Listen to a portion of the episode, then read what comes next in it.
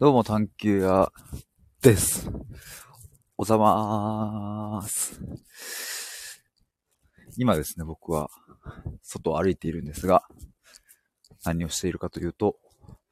チョコザップに向かっております。チョコザップというのは、えっ、ー、と、ジムですね。いや、あんまりこう朝に配信する機会はないんですけれども、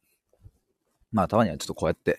朝からやるのもいいなと思っておりますが、最初にちょっと1点だけお知らせがありまして、えっ、ー、と、今月のもうそろそろですね、12月27日火曜日の夜9時からオンライン対話会を開催します。その名も、芋づる対話会というもので、えっ、ー、と、これはですね、ついつい芋づる式に話してしまうような、とっつきやすいテーマを設定してですね、で、それでこうみんなで話していくと。ただ、あの、雑談で終わらせるわけではなくって、えっ、ー、と、つきやすいテーマから、えっ、ー、と、内面を覗いていったりとか、自分の価値観とか、人の価値観とか、そういうものの違いを、こう、感じながら楽しんでいくっていう、そんな対話会になっております。えー、参加費が1000円で、えー、参加してくださった方には特典として文字起こしとグラレコをプレゼントします。グラレコっていうのはですね、あのーググってもらうとイメージ湧くかなと思うんですが、えっ、ー、と、イラストで議事録を取るみたいな、そんなイメージです。えー、それをプレゼントします。えー、12月27日火曜日の夜9時から、えっ、ー、と、約2時間ぐらいですかね、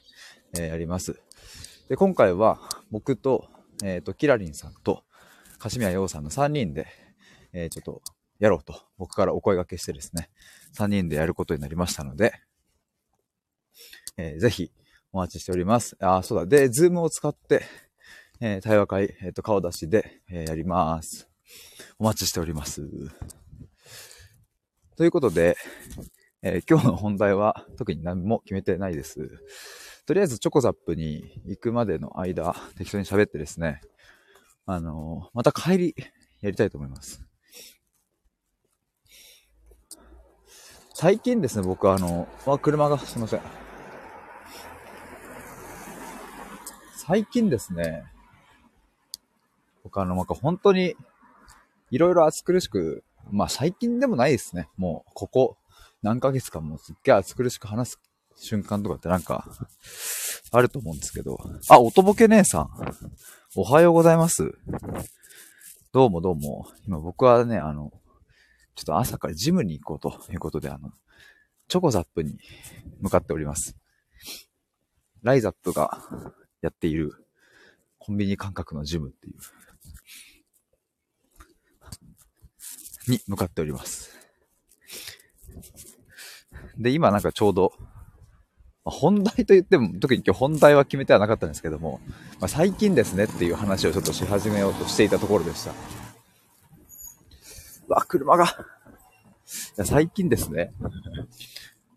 あの、まあ、すごい暑苦しく、まあ話していたんですけど、それこそこの前ね、おとぼけ姉さん来ていただいた時に暑苦しく話しておりましたが、まあ暑苦しく話してはこれだってなって、で、それがこれだってなったら、また新しいことが生まれて、もうその連鎖がどんどんどんどん止まんなくなってるっていう、もうこれが楽しくて、楽しくて仕方ないんですけど、先日はですね、僕、自己否定を終わらせるっていう、もうそれだっていう、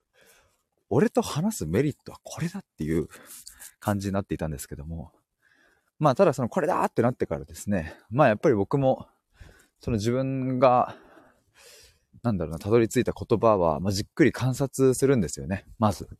テンションは上がるんですけど、テンションが上がった上で、果たしてこれはどういう人に、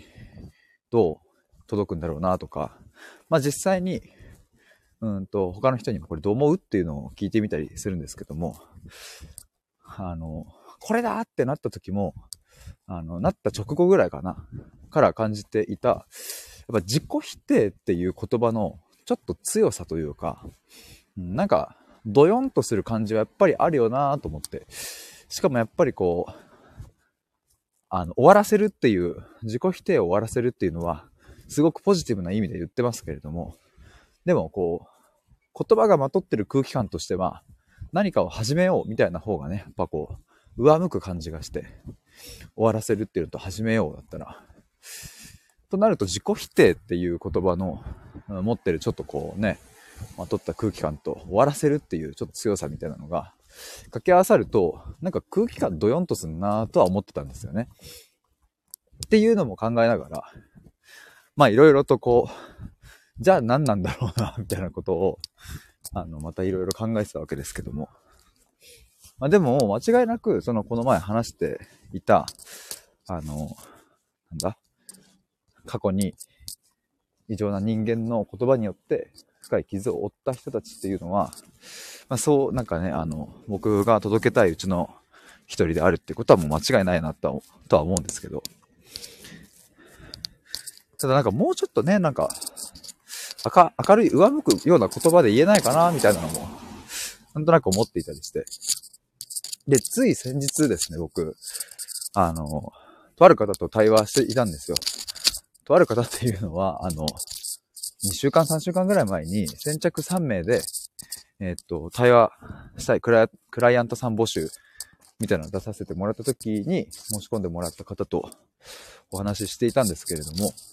まあそこで話題に上がったのが生き方だったんですよね。で、なんかその話してる時がもう楽しくて仕方なくて、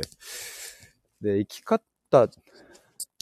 その方が、その、どう生きていくかみたいなところを、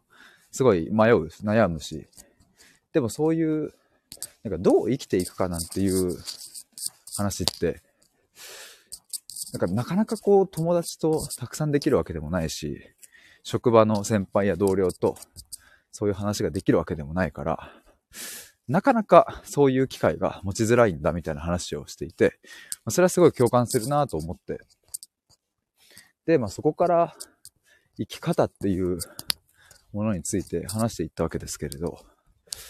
まあ僕の結構、僕はもうここにもう何て言うんでしょうね。もうよだれだらだらでなんか話しまくってたんですけど、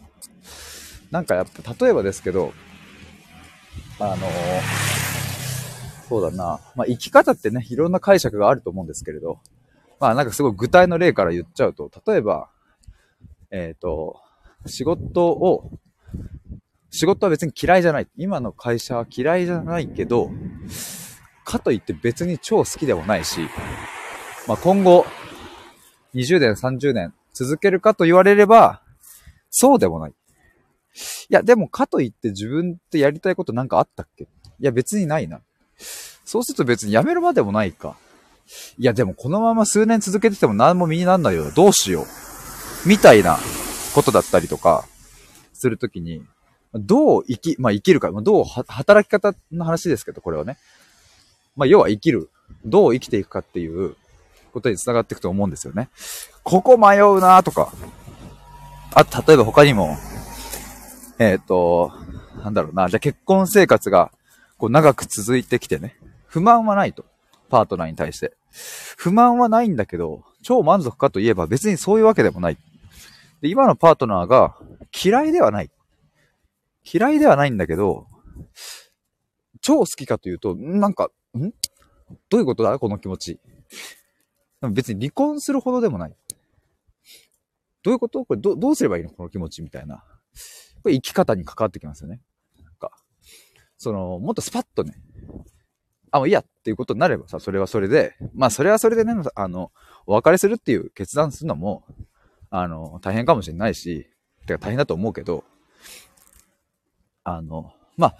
それはそれで悩みはあるとして、こういうなんかどっちっていう、どの生き方選ぶってめっちゃむずいと思うんですよね。まあ今の結婚の例で言えばさ、まあ僕まだ結婚してないですけど、えー、まあそして結婚するであろう、お付き合いしている方もいませんが 例えば僕がまああの、なんだろうな、じゃあ今、付き合ってる人がいて、すごいいいなと思って、結婚も全然いいなって、したいなって思ったとしても、うん、今なのかっていうと、うーん、どうなんだろう。今じゃないかな。でも、かといって、じゃあなんか3年後かって言われると、まあ、3年間引っ張る必要もないな、みたいな。え、これどうすればいいの？ど、ど、うしようみたいなこととか。なんかね、あの、そういうのってすごいあると思うんですよね。で、なんか、こういう現象が起きてるのは、あの、やっぱり時代背景の話とか僕よくしますけど、時代のね、流れ的にやっぱりそうなってるよなと思って、あの、ほんとね、30年、40年前とか、昔だったらさ、そりゃ、あの、僕の母親も、寿退社と言って、結婚と同時に会社を辞めて、そしてみんなから祝福されるという時代に結婚しているので、おめでとうと、会社退職おめでとうみたいなパーティーをしたらしいんですけどね。母から聞いた話ですが。まあその時代であれば、まあその、会社を辞めて結婚するという選択肢がまあ正解だっていう確立されていた価値観があったわけですよね、当時は。例外もあると思うけど。そうすると、うん、今生まれている、まあ、女性のキャリアみたいなところの悩みは、多分今ほど絶対なかったっていう。まあ、女性のキャリア的にはさ、子供をいつ産むのかとか、でも子供妊娠して出産してってなったら、あ1年以上とか2年、まあ人によって違いますけど、ブランクが空くわけで、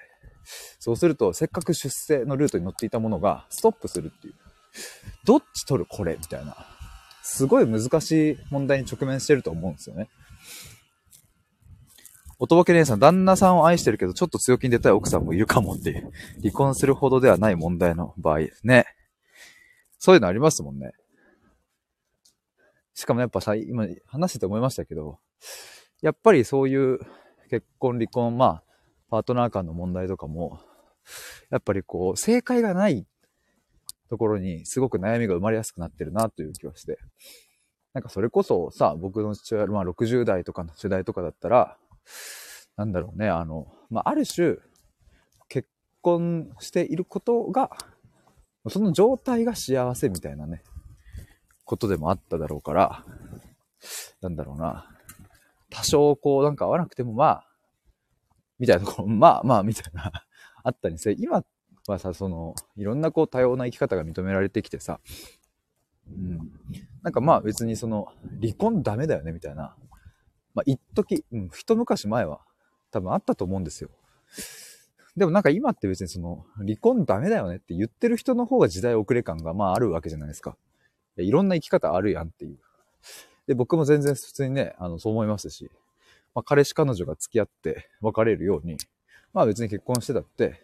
まあ10年一緒にいたらとか、20年一緒にいたら、まあタイミングによってはね、お互いの気持ちがね、あの、ちょっと違う方向に行くなんてことは全然あり得るから、まあいいじゃんっていう。まあでもだからこそみたいだね。生き方に迷いが生じるっていうのはすごいあるなと思っておりまして。で、まあなんか思うのは、そんな時の探求屋だなっていう。あの、最近プロフィールに書いたんですけど、生き方に迷ったら探求屋って、もうそれを、それをちょっとね、なんか、これから言い続けてみようかなってなっております。なんかね、結局、